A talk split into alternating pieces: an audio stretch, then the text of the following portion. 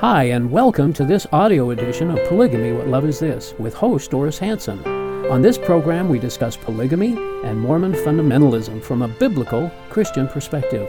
We talk about the history of polygamy, its modern day fruit, share stories from people who have escaped polygamy, and talk about current events relating to polygamy. You can learn more about the video edition of this program at whatloveisthis.tv. And now, here's Doris.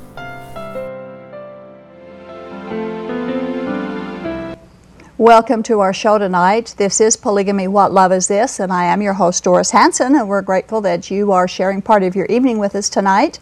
Uh, we're going to be talking tonight with a young woman from the Kingston Polygamy Group who managed to get out. But before we get started, I just need to say that we are not broadcasting live tonight. This show has been pre recorded, so we will be able to hear more of her story. Obviously, we cannot take any telephone calls, but for those who would like to make comments or ask questions, you're certainly welcome to email us.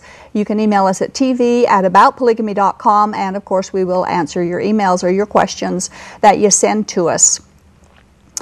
Because of the Sister Wives show and other pro polygamist activists, the lines are becoming more and more blurred about the reasons for polygamy and their unrealistic portrayals, and, uh, and uh, that the polygamist homes and families are uh, happy and healthy alternative lifestyle. Much of their rhetoric is that consenting adults should be able to consent to whatever kind of marriage they want and the uninformed public is compounding the problem by agreeing with their blurred thinking and supporting a marriage practice that is of the dark ages. It's barbaric, coercive, it steals the freedoms and the childhood from thousands and thousands of polygamous children, especially the females. And tonight we have a returning guest who will continue to tell about her life growing up in the Kingston Polygamy Group. She's the daughter of a man who has frequently been a news item. He has been in legal hot water more than once in the past for being an abusive father. Our guest is Colleen Snow. She was here on August 29th, but she had more of her story to talk about than we had time for that night. And so she's back again tonight to talk more about her life growing up in the Kingston Polygamy Group. So I would like to introduce and welcome back to our show tonight, Colleen Snow. Thank you, Colleen. Thank you. For coming back. You know, I've received a lot of comments uh, since you were on the show last time from uh, from a lot of different areas. Some from people from the Kingston group, some from people who watch the show all the time, and just different people. And they've all been wonderful comments except one.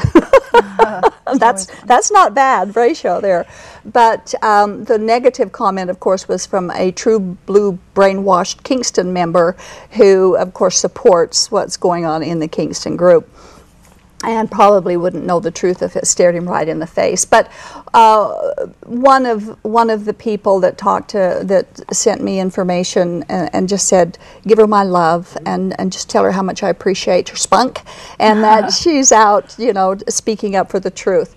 Um, before we begin our discussion, and for our viewers who may not have seen our first interview, uh, we'll revisit your history a little bit to, to, to kind of reintroduce your story about being raised in the Kingston group. So let's go through some of the basics that we talked about the first time when you were here in August. Your father had 14 plural wives. Mm-hmm. How many total children did he have? Does he have? Um, I'm not sure exactly, but I'm pretty sure it's over 180. 180. 180. and, and I think we mentioned this last time. I wonder if he even knows how many children he's got from day to day. I'm sure he has it in a book or something. Somewhere written down. How many children does your mother have, and where, where are you in the, the order of birth? Um, my mom has 12 kids, and I'm number five. You're the fifth child. Okay. Mm-hmm. Now, they believe and teach that polygamy is required by God in order to go to heaven. How many wives does it take for someone to be called a polygamist? Well, in my opinion, I think that anyone more than one wife then is, is a polygamist, but the more wives you have, then the harder your trials, and the uh, harder your trials, the greater your blessings. And if you have enough wives to be able to, in the next life, you're as a polygamist, you're rewarded on earth, a world. You have your own, you're a god, uh-huh. and you have your own world, and your wives will help you run it You might as well help it by having Yeah. all these little babies. Is what they, they're eternal baby machines. Is what they are. Um, I often wondered what, and, and when I was, was small growing up, I always wondered why there had to be so many wives. So some men had to have so many wives. Well, what other men didn't get a wife because there were men. There's always men, males who don't get wives because the other men are, are Yeah. snatching up all these multiple wives. And so I had a, always had a question about that. And I always wondered, and I'm, I'm just curious if you wondered, why God would require such a hurtful and abusive and painful lifestyle to get someone into heaven. Did you ever wonder about that? I did wonder, but I mean, I never thought the order was right or anything. Even But- even when you were a child, you didn't believe it, huh? No, well, my first memory kind of was like, Wasn't I want something better. Yeah. But um, I mean, I I felt like that they got the best level, like the polygamists would get the highest level, Mm-hmm. and everyone else was just less. So I mean, I just kind of looked at myself as not as righteous as them, but I didn't. But that didn't bother you too much, right? Yeah, because I mean, if they're gonna. They're going to be in the greatest level of heaven, I don't want to be there. Uh, I remember thinking that too.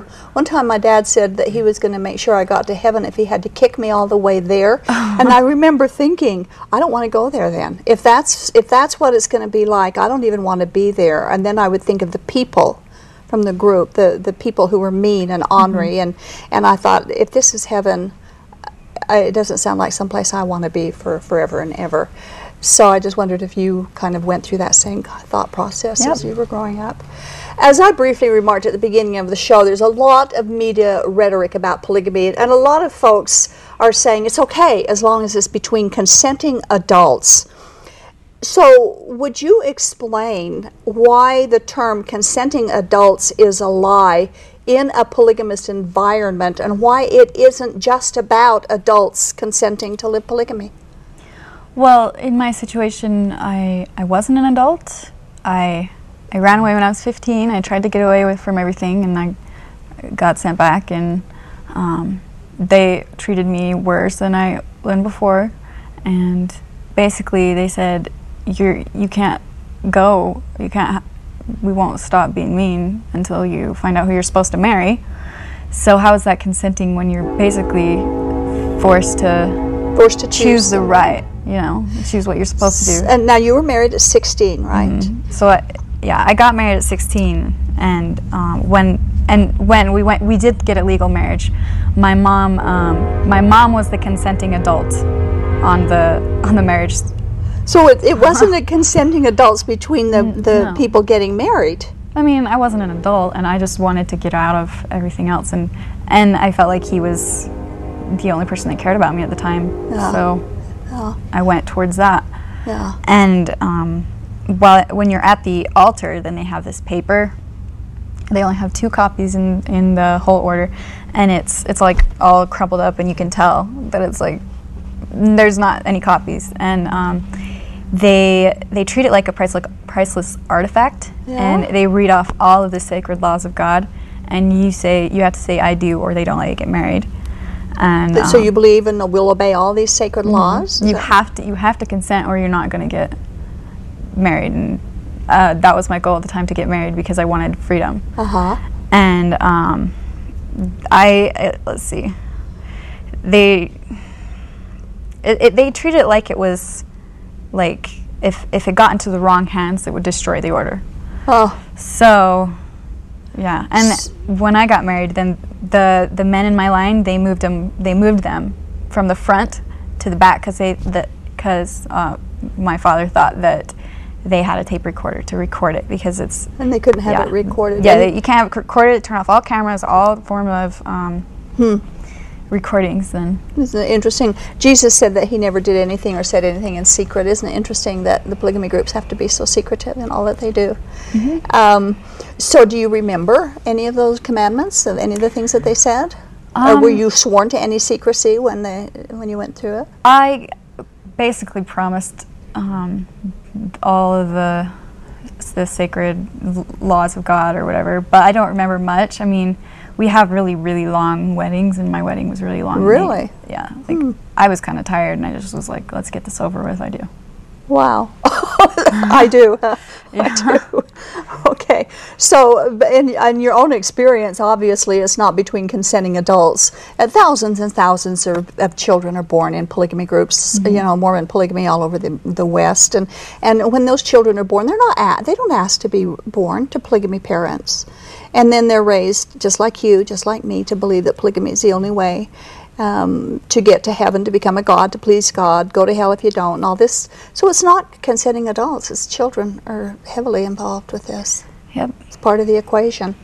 And if you're bo- a female born in a polygamy group, there's absolutely no freedom at all. Like you said, you want to get married to get free, and, and you got free from, from the one thing, but then you became bondage and into something else. So, a polygamy is portrayed as being loving and peaceful with the plural wives, um, all getting around along with each other, and with very few jealousies and bitterness taking place between them.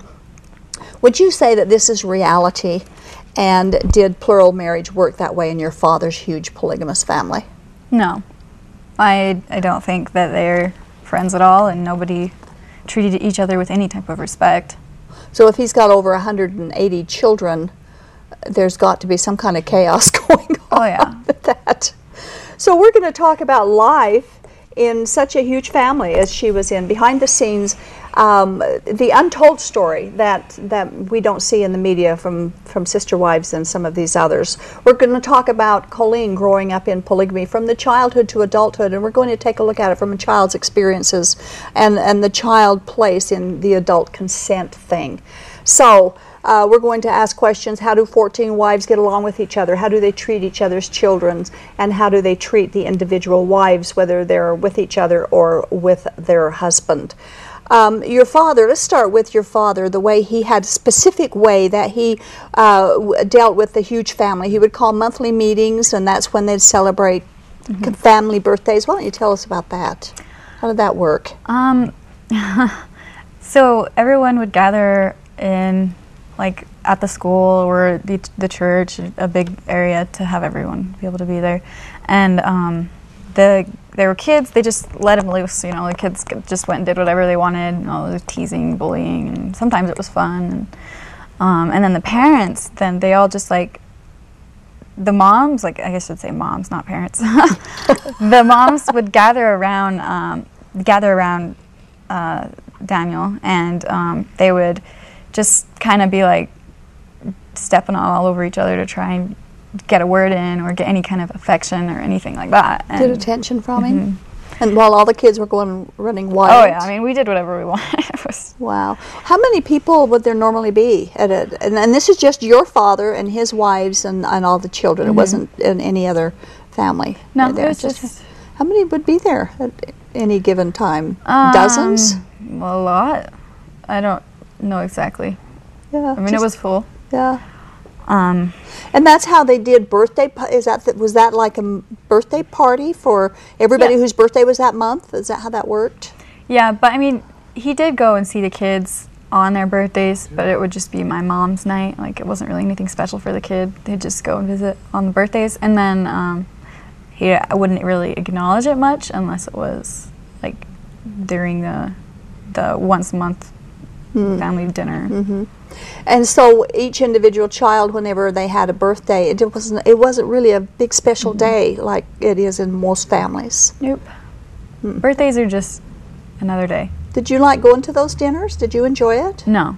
Uh, we we always like we became ornery because my mom would be all upset, offended, and just she'd cry on the way home because she didn't have a good time or whatever happened. I don't know. I didn't hang out with the adults, but um, she wasn't happy, and then she'd take it out on us, and we'd be like So upset, and then we just didn't want to go, and then and dreaded the next one coming along. So when so the the your father would be there, and all of his wives would be surrounding him like a harem. I mean, really, that's what it is.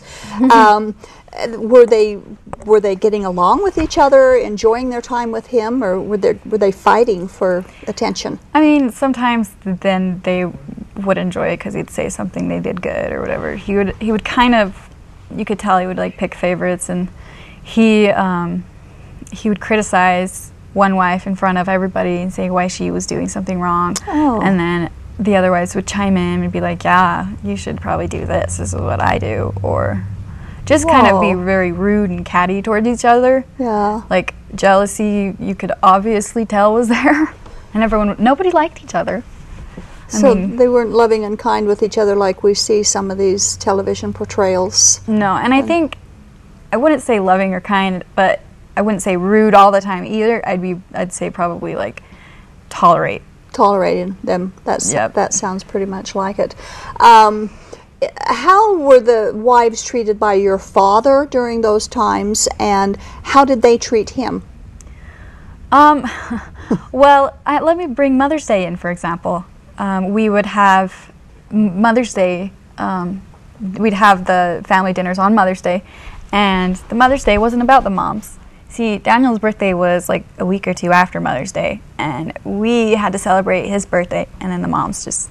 Like the moms didn't have a day; it was all about him, and it's always about him. And then everyone would give him gifts, and da da da da. And it's like, no, it's supposed to be mom Mother's Day, and then So Mother's Day was celebrating his birthday. Yeah. And then I mean his birthday was like a week or two later, so why why why did he get it, you know? You you said that sometimes these meetings uh, seem to be a power trip for him. Like, what? Oh, I mean- explain what you mean by that. He- what? What, what he's- was? Go ahead. He's always on a power trip. I mean, what is he he has to be in control. If he's not in control, he will uh, he will just throw a fit like a baby, like a tantrum. Oh yeah. and then you have to deal with the consequences. And he, he's very bipolar, and he switches off from nice guy to Satan in a second. Wow. wow. Uncontrolled anger. Yeah, so you've got to do what he says, or he'll destroy your world. I think uh, I think the judge, one of the judges in one of the cases, made him take anger classes because of his anger problem. And so he criticized the wives in front of each other. That really is a dirty trick to do. I mean, it's bad enough for the wives being plural wives and living that life, but then to be criticized in front of the other wives by the husband is is that's especially demeaning. hmm I mean, and the wives like they try really hard to do and fit in and do everything you're supposed to, but and it, he doesn't just criticize them like in front of each other. He, when he goes to their houses, he talks bad about certain wives to to other wives, and um, and their and some of the kids that they have and the things that their kids are doing wrong. And it's the kid, and if the kid's wrong, it's the mom's fault because the mom's the one supposed to supposed to be raising them. Yeah, I, I get that for sure. So your mother didn't deal with this kind of treatment very well. Would you say that um, that she didn't want to go to the meetings after a while? Would she rather not have gone? Well, there was one time she didn't go, and um, she was really sick with one of my siblings. She was pregnant, and um, so she decided she couldn't go. And on top of that, he got mad at her at something and told her he kicked her out of the family anyway. So she's like, "Well, I'm sick, and you kicked me out, so I'm not going to go." So he showed up, and he just killed her cat.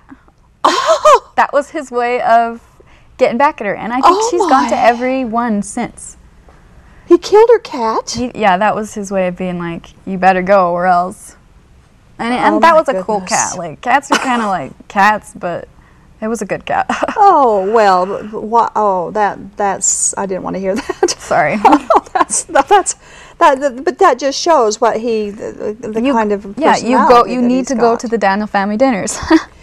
You mentioned that it was even worse when your mother was working for your father. Mm-hmm. Was this like an employee boss kind of situation? How, what was that like? well, Daniel was put in charge of mom, like, because she had a job with him a few times, and when he wasn't put in charge, then he'd put another wife in charge of her, and there were like these little uh, checklists she needed to complete it and get need to complete and get signed off or whatever, and so she would do them, and then occasionally one of the wives was like upset with her, and she she's like, I finished my checklist. Will you sign it off? And she's like, Oh yeah, I'll get to that, and then she come to come to find out like payday comes or like the once the once a month statements she looks at her statement and she's like didn't get her bonus you hmm. know? And, she's like why didn't i get my bonus? And well you didn't get your checklist list signed off. Why didn't you sign it off?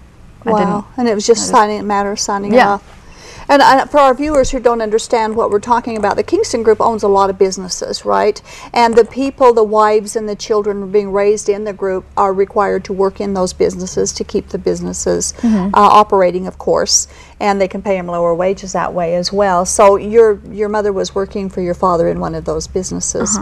Um, like other men in the Kingston Group, your father married some of his half sisters and at times the quest for DNA testing uh, was hot on his trail. And there was sometimes, uh, for a while, I don't think he is anymore, but he had to go into hiding to keep get away from the authorities. And he'd leave a wife in charge to get messages. Explain how that worked, uh, the how horrible of a situation that was when he was in hiding. Well, I mean, he went in, he went into hiding on and off. It wasn't like sometimes I think that he just said he'd go into hiding because he was sick of everyone, but I don't know. but um, I one of the times, and he put the first wife in charge. And if you need, if you ever need anything, you need to go to him to ask for permission. Everything you need to be submissive. Anything that you have or want to do, you have to go to him. If you want to buy a car, if you want to take someone into the hospital or anything like that, you have to go through the chain of command. Anything. Uh-huh, uh-huh. So um, there was a time that my mom went and tried to. So she asked the first wife. She's like, "Hey, um, she had something she wanted to do. I think it was like buying a car or something, something weird. I don't even remember what it was. I was so young. But um, so she didn't. She didn't go and ask Daniel, and um, so she ended up. Um, my mom just ended up doing taking taking it into her own hands and making her own decision. And then when he got back out of hiding, then he was really mad at her and he treated her like crap. He kicked her out of the family again, and he always kicks her out of the family. And then he gets mad at her for He didn't, Not- have another cat to kill, obviously. well, it didn't matter anymore. Oh my goodness! So, so that she couldn't get to him to find out how to make the decision. And It was a decision she had to make without him, and so she made it, and then got in trouble for for making mm-hmm. because you're not allowed to make your own decisions. You have to. You're not. You have no control. Yeah, It's not. Cons- nothing's consenting. You know. It's- right. Nothing is consenting. and you're right. It isn't for the women. Whether whether it's between consenting adults to get married in polygamy or to be consenting after you're married, you still have to go through that chain of command. Like you say, you you're not your own person. You don't have the freedoms that normal married monogamous m- couples have. It's very sad, and those who who think that polygamy should be decriminalized or made legal on that basis, they don't even know what they're talking about. Um, let's talk about how the different wives treated the other wives' children. Were they kind, caring, loving, nurturing to them? no. That's just one big no there. Um, uh, they were extremely abusive and rude to the kids. Um, like uh, we got babysat over at some of the houses a lot, and um, I didn't like it. it. It's always it stunk. The houses were dirty. Nobody nobody took care of us, and I just remember like most of the time I was standing in the corner. I don't even know why. I don't know what I did. They there was like the wife was like too busy doing whatever she wanted and so to get you out of the way, she'd stand you in a corner. yeah, it's just something dumb. Like you, you go just go stand in the corner or Huh. um, go don't go do my dishes or go clean something for me. Like you were little slaves in the house. It was- Yeah. oh yeah, that's Yeah. that is a, a for sure thing. So this is one of your mother's sister wives that are treating the children that way. Um, so y- you were cleaning the other mother's house while they were babysitting you, while your mother was maybe working Yeah. outside of the home. Is my mom was always working mostly. So you were babysat a lot Uh, in yeah. the, the other wives' homes while Mm. you were growing up. We jumped house to house, wife to wife, and different wives treated us differently. And some houses were better than others, and some houses were worse. Yeah, yeah, I know, I know. Um, Some they they don't treat much about cleanliness. um, explain your mother. Some of the other mothers complained about feeding the other mother's children. One of the, or a few of the moms would, like, we'd go over for school because everyone's in school, and my mom would drop us off in the morning, and we'd have oats and. Um, usually, you have molasses and raisins with your oats, and the the the wife, the other wife, would be like, sing purposely single out any kid that wasn't hers and be like, oh, well, I can't afford to feed anybody's kids that aren't mine, and only my kids get to have molasses and raisins. All you get is is oats. And then I even remember like I had to put orange juice in my oats instead of milk, and Ooh, that's kind of that's- weird. That's, that's icky, isn't it? I, I had to learn to like it. So I don't like it today though. Yeah, when you when you were here last, you talked about oats. Um, uh, let, us kind of fill our viewers in on that. They probably don't really get it what we're talking about, but the, the oat they think probably we're a brood of horses or something because they that's one of the main staples in the group was oats. We got it when I was growing up, and and uh, sometimes my mother would cook uh, oats for breakfast, and we'd have hot oat cereal, which is good. That's fine. But most of the time it was raw Raw oats. with maybe milk poured on it. But we didn't get molasses. We would get raisins once in a while. but that was their staple. I mean, and you say, well, oats are good for it. Not if that's all you get. you know, some kids get cornflakes, but but they got raw oats, is what we called it. And molasses was a real treat, huh? Uh, yeah. Now, when when um, we you talk about the mothers who didn't want to feed the other children, um, do did Daniel, did your father, did he support his families, his all of his wives and all their children? Did he give them? No, I would say that he actually, like, they supported him. Like, my mom pays rent. We he owns a cattle farm, and we have to buy our meat, and it's like we're paying him. We never he never gives us gives us anything. We have to buy it from him. So the you their the mothers pay him their husband rent Yep. to live where they're living, Yes. and he owns a cattle farm, and they have to buy their meat from him. Mm-hmm. And isn't there somewhere in the Bible that says the husband's supposed to to, provide a home and to provide food? In, Ti- in Timothy, it says that if a man doesn't supply for his own family, he's worse than the worst. Well, there you go. Yeah, there you go, for sure. He's worse You- than Satan. Oh, uh, that's that. I don't. Well, that's polygamy. Give, give an example of the abusive treatment. You gave me one example when we were talking about what one wife did to another wife's daughter. Um, my my mom had a daughter who has heart problems, and when we were getting babysat at someone else's house, then she was um, she she was just playing with the kid or whatever, and she was really young, and she, the kid bit each other, and like they had little sibling rivalries, and and because of that, then she she beat the the baby, and the baby was like like she was like a baby. I don't even think I was born. This is something my sister told me, and um, she, my mom got her, and my mom was mad. We never, we didn't end up getting babysat at that home um, very much after, um, but the baby was purple and blue, and my mom was worried because she already had heart problems, and and she asked she asked Daniel's mom. She's like, "What should I do? I, I don't know what to do. I'm scared for I'm scared for the child." And and she said to to stay in the house and don't go out until the baby's healed. Don't take her to the hospital. Don't, take her to the No, doctor. You're you're going to if you do, you'll jeopardize the family and their, our safety, and you'll br- you'll hurt people that you don't need to hurt, and we need to stay under the radar. So the abuse wasn't. It was okay to abuse the child, uh, and and you couldn't do anything to get No. him to get him in. That would get them in trouble for doing that. How how was did she was she okay? Well, sh yeah, she's she's married today and has two kids, trying for another, and Oh my goodness. has recently had a successful heart surgery. So that's good. So uh, that's the same. That's the same woman who uh, one of the daughters was pregnant, and she was swelling up because of fluid. Would you remember that? And that she wanted to go to the hospital, and they she this this woman told her no, don't let her go to the hospital, and she mm-hmm. died because they and it would have something been something that they could easily have treated if they Yeah, you need to avoid hospitals at all costs because you could jeopardize the safety of the order and its people.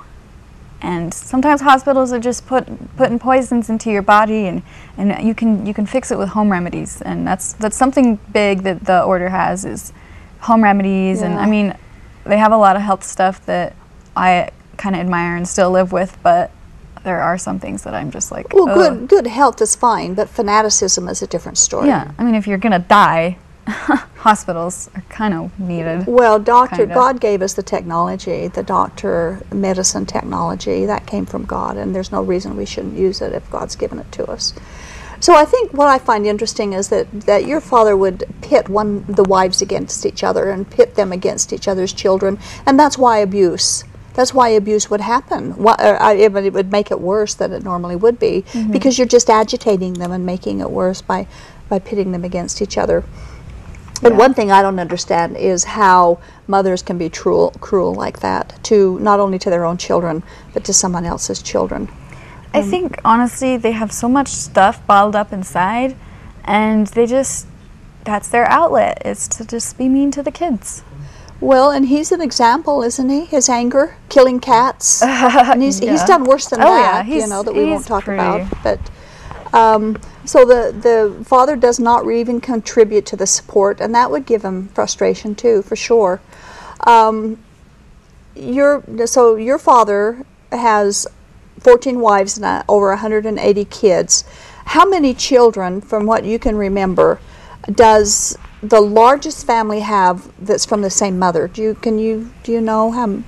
I think she has about 15 or 16 kids. 15 I don't know. I mean, it's been a while since Yeah. I've been a part of it, and there's more kids every year. Yeah. Are, are the mothers required to have a baby a year? Um, they say that if you can have, you need to constantly trying to have a baby. If you, if your body can handle it, you need to have the kids because you need to bring God's people to the earth, and they're looking for bodies, and you need to Uh-huh. Bring the spirit babies down Yeah. here. So people who who think that polygamy is just kind of a back you know a backdoor thing, the polygamist groups are mushrooming. There there are all of the polygamous, not just the Kingston group, but all the polygamous families have huge families like that. And you know it won't be long before they vote the monogamous out of the state because the polygamists are going to be more than us. I want to ask you a question from a couple of emails that I received, um, and I'm going to read one uh, email that this person wrote. She is very sweet woman. She's from the Kingston group. She's not in the group anymore, and this is what she wrote. This is about your story. She said, I cannot understand how these polygamy girls live lives of despair and poverty and loneliness, and yet they allow their own daughters to go into the same horrible trap. I could never ever do that to my daughters. I remember someone once told me that if we will sacrifice our lives for polygamy, our parents are guaranteed a place in heaven, no matter what sins they have committed. Maybe that's why they do it. Were you ever taught that the children's polygamy will guarantee your parents go to heaven no matter what their sins are? Were you ever taught that? Um, not on the no matter what the sins are, but as far as I was aware of, my parents were angels. well, not really, but I, I just thought they were going to heaven because they were living polygamy. Uh-huh. And um, uh, let's see what I wrote down. Um, I was taught that the more trials you got through or go through, then the more blessing you blessings you will receive, Uh-huh. and the uh, the harder and more trials, the greater the blessings, and um, the when the guys live polygamy, then their world they're they're going to be rewarded a world, so their wives can run the world. Mm-hmm. Yeah. So the greater the blessings, the more the trials and So the but the the fact that a child's polygamy will will buy their ticket to the the parents tickets to heaven, you didn't really learn that. I never learned that either when I was in there. Well, I mean, parents teach their kids different things, and I've I've noticed um, when I got married, I went from my family to his family, and it was a completely different teaching. Yeah, it's funny, isn't it? How that Similarity- is. yeah, in the same group. similarities and different. Like people raise their kids differently, obviously. Yeah. Okay. Well, what all what I have to say is all that does is make you live hell on earth. That's all polygamy does. It doesn't guarantee anybody's ticket to heaven. It just makes you live hell on earth, and that's the end of the story. That's all there is. Another e- uh, email came from a member of the Kingston Polygamy Group, and he said that Paul Kingston, who happens to be the leader of the group, is the most gentle person he ever met all of his life. He would never lift a hand to hurt anyone. Would you be able to agree or disagree with that statement? I can I can completely disagree because some of his daughters were my best friends and they were abused. I mean, and if he didn't abuse them, then he would tell the wife to abuse them. And the mom would the mom would hurt her kids because he told her to. And he honestly is the leader and you need to follow blindly whatever the leader tells you to do, you need to do. And um, personally, my experience experiences with Paul was um, not very good. I mean, I, I never talked to him. He always looked at me like I was bad. And um, I, the only time that I did talk to him was when I had to get his permission to get married, and we'd have meeting after meeting after meeting.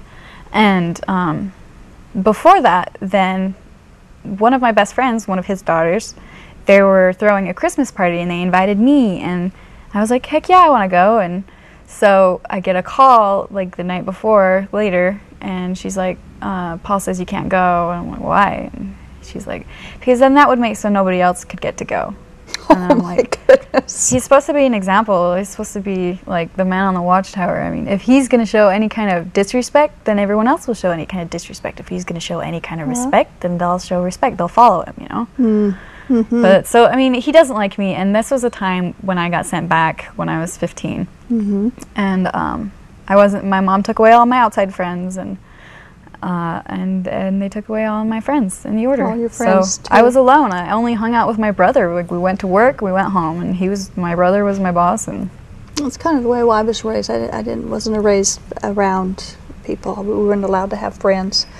Now you mentioned about um, dealing with the leader in your marriage plans. Does he have to okay every marriage in the group? absolutely, Is he part of picking, making the choices? I would say yes because there's another adult consent. Huh? there's more adult. There's, yeah, I mean, there have been people that have been turned down, and for example, they would say, "Oh, well, she's already been promised to somebody," and or um, "I already have someone else in mind for her," uh, and you could go so far in your meetings and be like, you you have to talk to a lot of people before you could get to Paul. Once you got to Paul, it was like yes or no. If he says yes, you're basically engaged. I got engaged Valentine's Day night.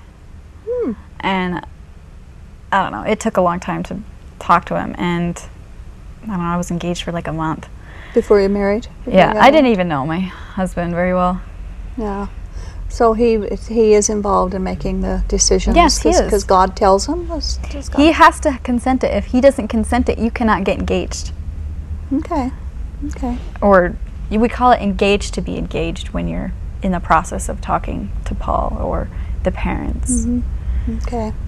Um, when you were growing up, were you told about that there were other polygamy groups? Did you know that there was the Allred group and the FLDS and these other polygamy groups? Each one of them claimed to be the only true church on the planet.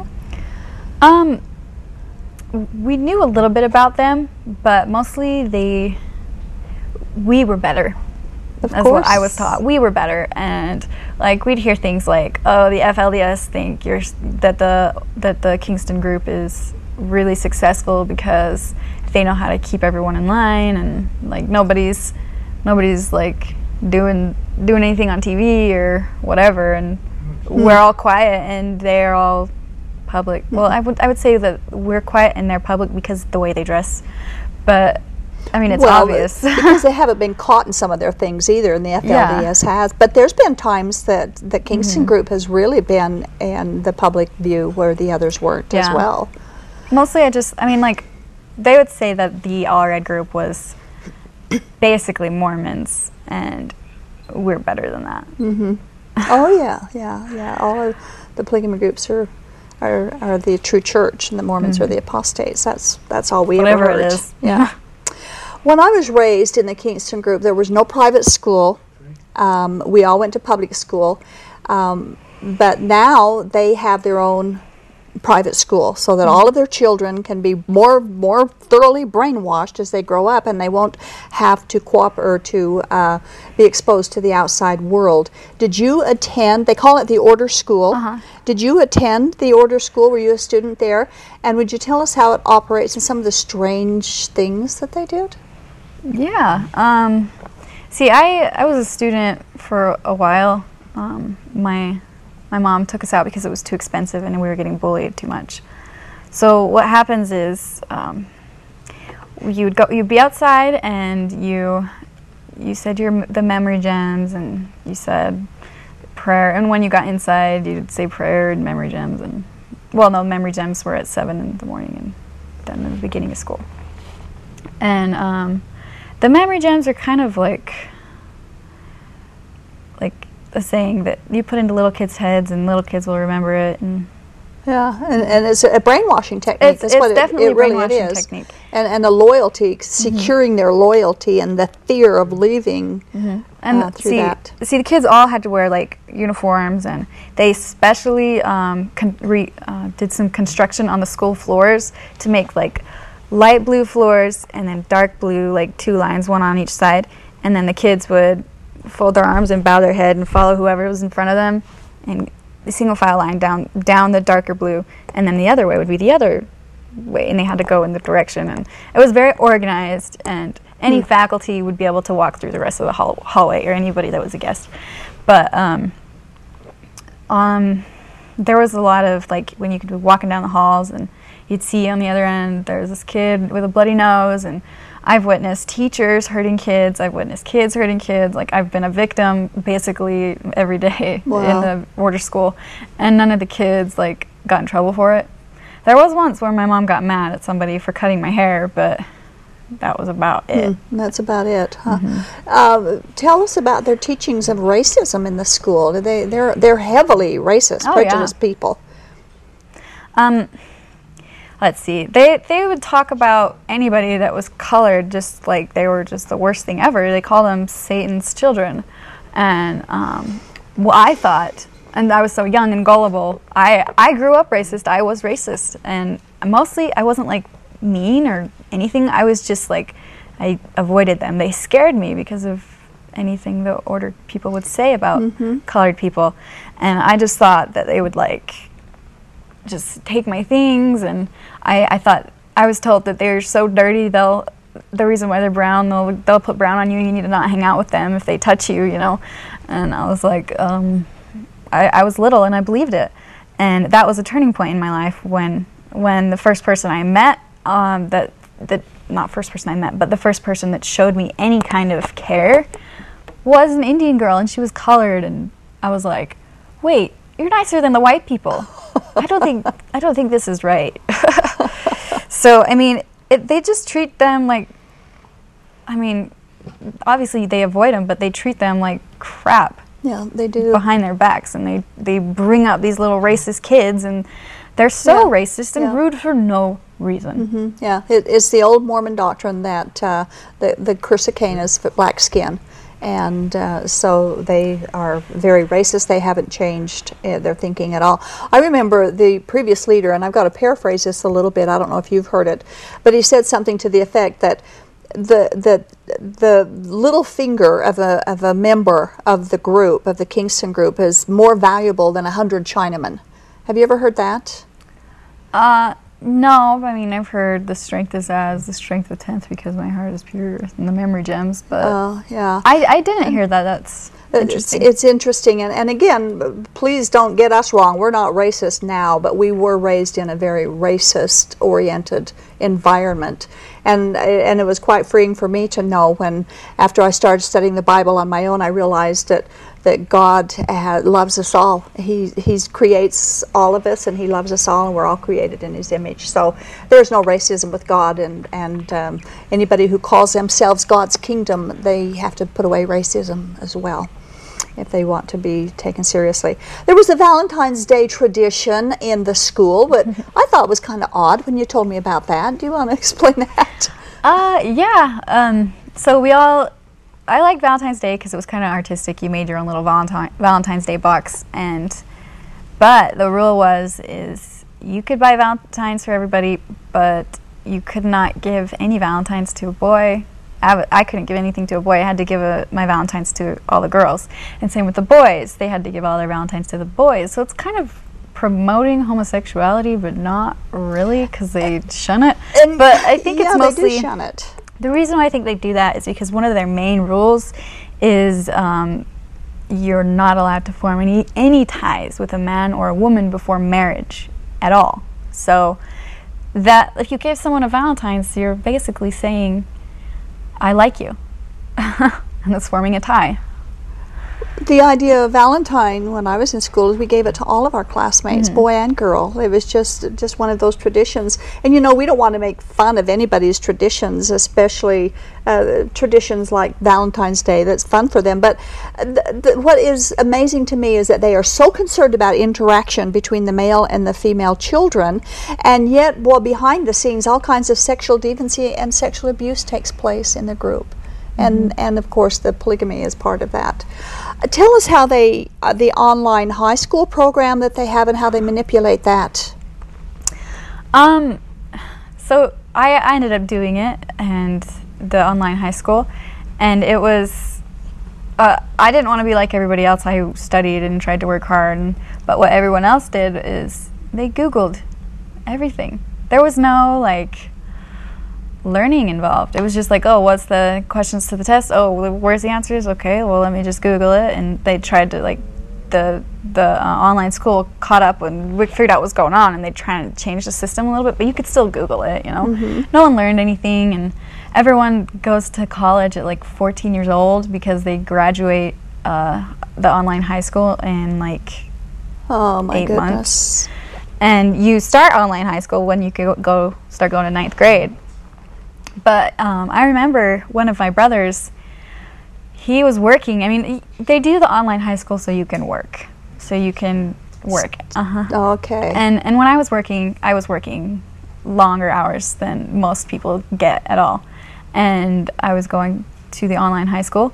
They would hide my hour, hours from me and to keep it like legit with the law. And then and then they said they'd give me all the rest of the money afterwards. I never got the rest of my money. They used it towards my uh, online high school. is that right? Mhm, And wow. uh, Daniel actually promised me that I that he would pay for my online school, but he never did because I told him I didn't want to go to it because I wanted to go to high school, Public school? mhm, public school, public high school, and he said no. And this was when I got sent back when I was 15.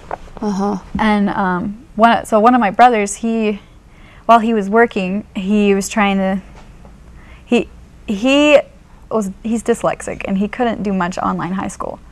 So he couldn't really read a lot. So he paid one of my sisters from another mother to do the test. And she didn't pass the test. Like she, she wouldn't even do it. And he paid her and she didn't even So he paid her to do the test, and, and if she had done it and passed it, then he would have gotten the diploma.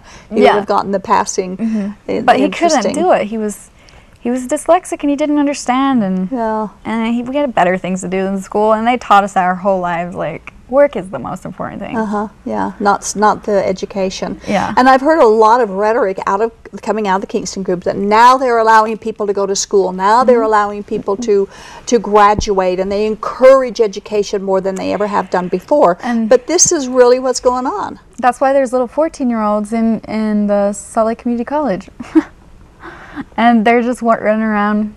Learn. They're re- They're basically still at high school level. Uh huh.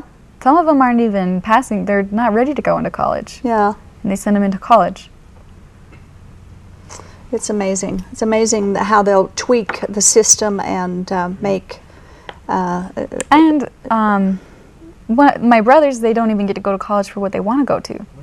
They are saying, okay, go go get your degree in this, and then we'll have a job for you. So basically, they're they're making them do what they want them to do, so that they can work for them and be a be- better asset for them. Because so that's all they are is child labor. yeah, I would say it's a labor for the business. It's not. A, it's not a religion. Well, that would be another question that I would ask you: Is is this uh, uh, is the leader of the group? Is he the leader of a church, or is he just the boss of a lot of businesses? He's just the boss of everyone and their businesses. Is it is it a religion or is it a business?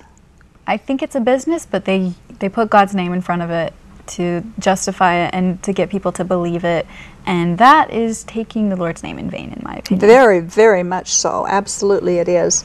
You've been very outspoken about your life in the Kingston group. Have you ever been threatened to shut up, or have you been threatened because you you haven't shut up?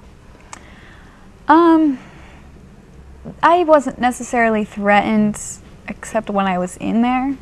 I think basically they don't want anything to do with me because they know I talk and will talk. They, I haven't had anybody talk to me. And, and when I was first out, I had to be in a safe house in hiding. No one needed to know my information. I couldn't send emails from home. I had to I had to mm-hmm. stay in hiding because of the threats and stuff that they tell people. Mm-hmm. And they I, were, I was afraid they'd come and find me and they never did because I was hiding from them. But now I'm like bring it on. Yeah, yeah. So if they had found you and brought you and forced you back, what would they have done with you? Would you they had hidden you in some desert house out in the middle of nowhere for 40 years? What would they have done Um, to you? honestly, I don't think they wanted me back, but what they probably would have done with me was uh, pull me aside and, and like I would still be with my ex husband and I wouldn't be able to have anybody. I'm, I was basically in that spot already. I mean, I was on the farm, nobody, nothing to do. Just I felt like I was rotting away, and Yeah. so I was like, no, I'm going. Yeah, yeah. You're going to be a consenting adult and consent to your own life. uh, yeah. A lot of people that leave the Kingston group talk about um, the horrid examples of sexual abuse that have taken place. Are you aware of, of any of that that has gone on or is going on? Um, yeah, there's tons of sexual abuse. I personally wasn't ab- sexually abused until I was married, and I do have a lot of siblings that were, and I just got lucky. I mean, I am the fifth kid. They they, they got the oldest ones, and they got the younger ones, and I was just kind of so you were lost I in the middle, It. I feel like I dodged it. Wow. I I feel like um, that there was opportunities for someone to hurt me, but I feel like I got lucky. Do you think that the polygamy groups themselves are incubators of the, of the sexual predators? Absolutely. The, se- the secrecy basically gives them the right to do whatever they want. And power trips and all that stuff. Yeah. So you, your sisters, um, were they? And I don't want to get too personal. I don't want to, you know, to to make it too difficult to even talk about. But was it mostly between siblings, or was it with adults and Um, kids? I can't really say because uh, there wasn't a lot in my family. I think it was mostly, Other families. uh, it happened mostly with other families. And yes, I know of a brother from another mother who would sexually abuse his other little brothers. And, um, but I feel like that it didn't happen unless someone did it to him. And that happens so much, so Mm-hmm. very much. What about um, very, very briefly talk a little bit about the religious training that goes on in the Kingston group? Do they have regular church meetings, Sunday school, Mm-hmm. religious training that takes place? Well, you have Sunday. Uh, you have the big meeting Sunday, and then you you break apart and go into your Sunday school classes. And if you're married, then the women go into the woman the marriage training classes, and then the guy goes into the guy training classes. And um, Is that Sunday morning, the, the, the big Sunday. service? Like it's like nine nine in the morning to uh, twelve ten, and then. Um, on different days, like on Fridays, they'd have co-op training, and every now and then they'd have like other meetings between men that were chosen to start going to numbered men meetings. And numbered men were like, you know, the good guy, Mm-hmm. Yeah. like the Yeah. righteous folk. So they, the, so they didn't really they they were had the business part and then they had the religious part. Well, we're we're running out of time now. Uh, Colleen, thank you so very much for sharing part of your life with us. I know some of it can be uh, kind of difficult to talk about, but at least you're giving a little bit more light into what's going on inside polygamy groups. And believe me, that's very helpful. And you're doing a lot besides just this show. You're doing a lot of other things, which is is good as well. You know, before Jesus was crucified, uh, he said, I have come into the world to bear witness to the truth. Everyone who is of the truth listens to my voice. He said, Everyone who is of the truth listens to him. So listen to something that Jesus said. In Matthew 22 29 uh, and 30, he said, You know neither the scriptures nor the power of God, for in the resurrection they neither marry nor are given in marriage, but are like angels in heaven. Jesus said there's no marriage in heaven. Those who are of the truth listen to Jesus. He said there's no eternal marriage. marriage. So, what's wrong with this culture that they hang so much of eternity on a marriage practice on earth that ends with a physical death? All the early Mormon polygamists claimed that they would have harems in heaven. All the polygamy groups today also believe they'll have harems in heaven. Obviously, they aren't of the truth because Jesus said there are no marriages in heaven. And we stand on the truth of Jesus. We've heard another story tonight of a young life raised in the terrors of a polygamy group, but she got away. And we pray daily for people to get away from polygamy. But what about those poor souls who never do get away? who are born and raised and married and die believing the lie that marriage has an eternal aspect when Jesus said it doesn't. I say this on the show all the time Jesus is the Savior, not marriage, not polygamy, not a polygamy group, not a church. Not everyone will take Jesus alone as their way into heaven. They add too many words to it, too many commandments, too many rituals, too many requirements for people to gain eternal life. They are not of the Bible. They are not required at all. And these are the ones who will not make it, who are, the, who are trying to work for something that Jesus already has done for them. Those who do not make it are the ones who are trying to work for it. But those who do make it are going to be like the sinner in the temple court that Jesus pointed out to his disciples who prayed a simple prayer Lord, have mercy on me, a sinner. Jesus died for our sins. Polygamy is not part of it. And the ones who will be found in eternal life will be the ones who trust in Jesus and Him alone. Good night. This has been the audio podcast edition of Polygamy What Love Is This? This program is a production of a Shield and Refuge Ministry and Main Street Church of Brigham City. You can view current and past video episodes as well as download audio episodes of this program at whatloveisthis.tv. If you or someone you know is in need of assistance in leaving a polygamous situation, please contact us. We are here to help. All of our contact information can be found at shieldandrefuge.org or call us at 877 425 9993. If you have any questions or comments about this or any of our other programs, we'd love to hear from you. Write us at email at whatloveisthis.tv. Thanks for listening, and we hope you'll join us again.